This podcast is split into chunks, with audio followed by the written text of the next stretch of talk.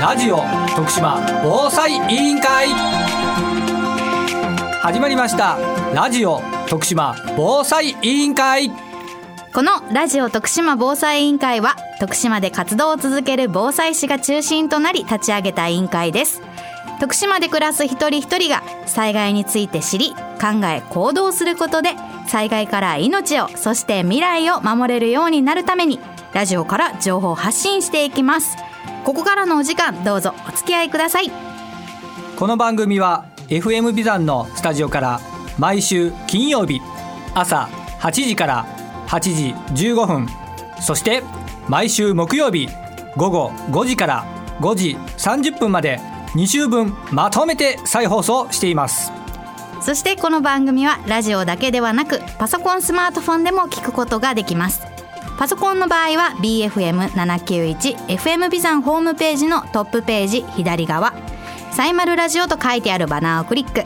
スマートフォンタブレットの場合はリッスンラジオのアプリをダウンロードして中国四国エリアから BFM791FM ビザンを選択してください。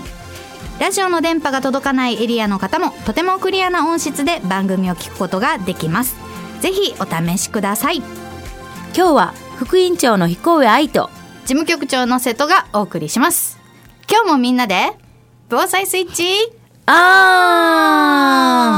ーこれまでこういい食住を順番に、まあ、アウトドア経験などを活かせる災害への備えということでお話をしてきました。最終回ですね。はい。早いですね。最終回。って。すごいなんかシリーズもんが終わるみたいになってますが。今日は10ですね。はい。住みかですね。はい。お10家。はい。まずこう災害時に、まあ、避難するうん。っていうことをね、皆さん想像されると思うんですが、まあ今コロナ禍ということもありまして、はい。避難所に逃げることだけが避難じゃないよっていうことも結構言われております。はい。なので、まあ皆さんが住んでいるお家をまずハザードマップで確認していただいて、まあお家だけじゃなくて、はい。職場であったりとか、学校であったりとか、えーまあたまたま出かけた先っていうのもあるかもしれませんね。ね。うん。そこからこう、どこに逃げるのが、うん。どこに待機するのがうん。正しい避難なのかっていうところをあらかじめね、はい。確認しておくっていうのも大事かなとはい。思います。まあそんな中で、例えばこう、逃げる先がはい。学校であったり、うん。もしくはどこかの高台であったりとか、そういった場面で必要になってくるのが、やはりこう自分の住む場所、はい。スペースうん。ですよね。まあそういった時に、こうアウトドアからこうイメージされるのが、テント。はいあったらいいよなって思うんですけど、テントもすごい最近いろんな種類増えてますよね。そうですね。ね、広げる方法が違ったり、うん。もちろん広さもね、そうやね。様々だったり。何人用とかがねあるもんね。ありますが、うん。あれ大体こうやっぱり人数分を考えて、うん。えー準備するといいんですか？そうですね。まあ、あの、テントによっても、うん。その、山用とかのは3人用って書いとっても、もう2人でぎゅうぎゅうぐらいなんですけど、まあ普通の一般、ファミリーキャンプとかのテントは、多分、あの、余裕あると思うので、うんうんうんうん。まあ4人家族だったら4人用とか、うん。まあ3人家族だったら3人用、うんうん。2人だったら2人用とか、1人で住まわれてる方は1人用があったらすごいいいかもしれないですね。でもまあちょっと荷物のこととか思ったら少し広めで余裕を持った方がいいとは思います。まあもちろん車でうん。前もってうん高台に避難するとかっていう場合であれば、はい車も一つの居住スペースとしてうん考えられるかなと思うんで、まあそういったところもこうね、お家によって違いますし、住んでいる環境によっても違うかなとはい。思います。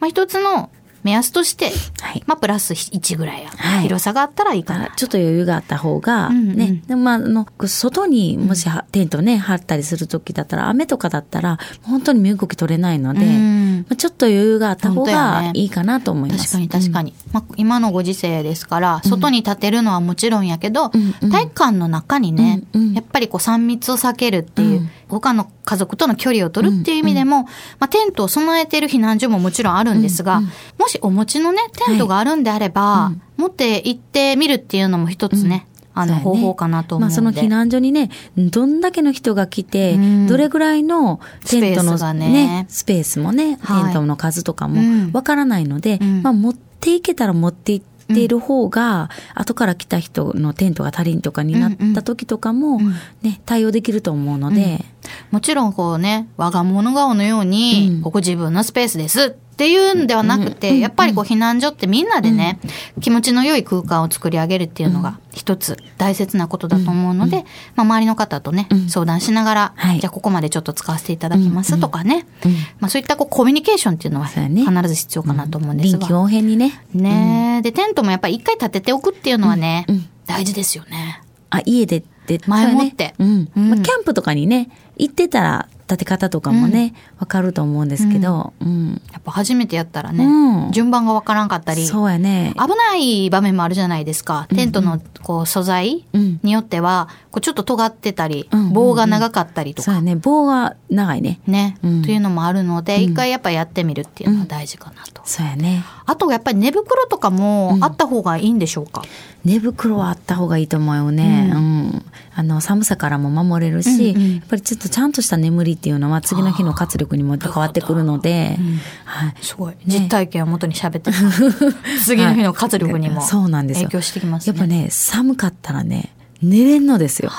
この前寒かって、夜寝れんくて、やっぱりうん、ちゃんとこう、寒さ対策っていうのは大事やなと思いますね。寝袋もいろんな種類があるじゃないですか。あ季節によっ。めっちゃいってぱいあるんですよ。種類もメーカーもいっぱいあって。災害時にも活用できると考えたらどの程度の寝袋を持っとったらいいんですか？なんか、いっぱい持って避難ができると思わんので、こうもう避難するときは、ねね、最小限リュックに入るとか、うんそうなったら、3シーズン用ぐらいでいいと思うんですよ。春夏秋ってことですか、うんもう冬用まで行ったらちょっと大きくなって。かさばるんやねはい。まあでも冬用でも、あの、山用のはちっちゃくなるんですようん。ダウンなんでうん。ダウンとかだと小さくなるんですけど、そうなると家族分揃えると何十万もいるので、えーそっか。はい。じゃあもう、となったら、やっぱり3シーズンぐらいのうんでいけるかなと思います。あとはもうあり合わせであら暖を取るとはいうんいう感じですね。くっついとくみたいな。寒かったらくっついとく。暑かったらちょっとね、あの、テントの中でも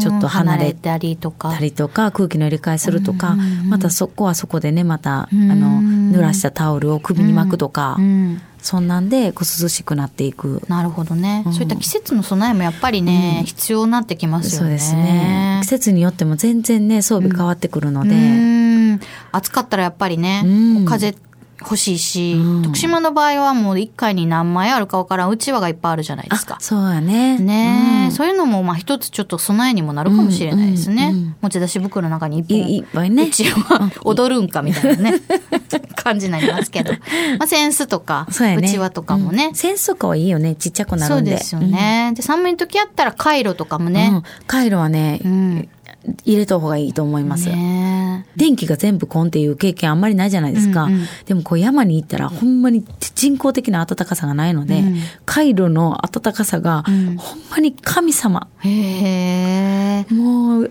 これがなかったら結構厳しいんですけど、そんなに重くもないですしね。ねかさばることもないから、2枚ぐらい入れとった方がいいよね。そうですね。一、人2枚ぐらい入れといたら、うんうん家族分ね、かけるやったら、うん。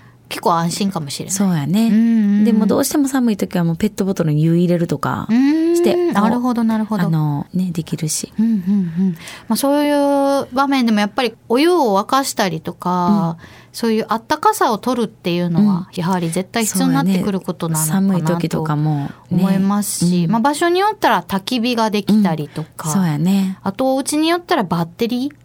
を備えています、みたいな家族もちょっと増うん。えてきたんじゃないかなとは思いますけど、やっぱりアウトドアの場面でも、はい。こうバッテリーあるといいなみたいなのありました。めっちゃありますね。そのもう、バッテリーを車中泊とかの時に積んでると、もうこの寒い時も、ここから電源を取って、毛布？あ電気毛布とかね。電気毛布とかにもできたりとか、あー。はい、あの、携帯の充電もはいはい。できるので、確かに不安はねそうなんですよ。覗けますよね。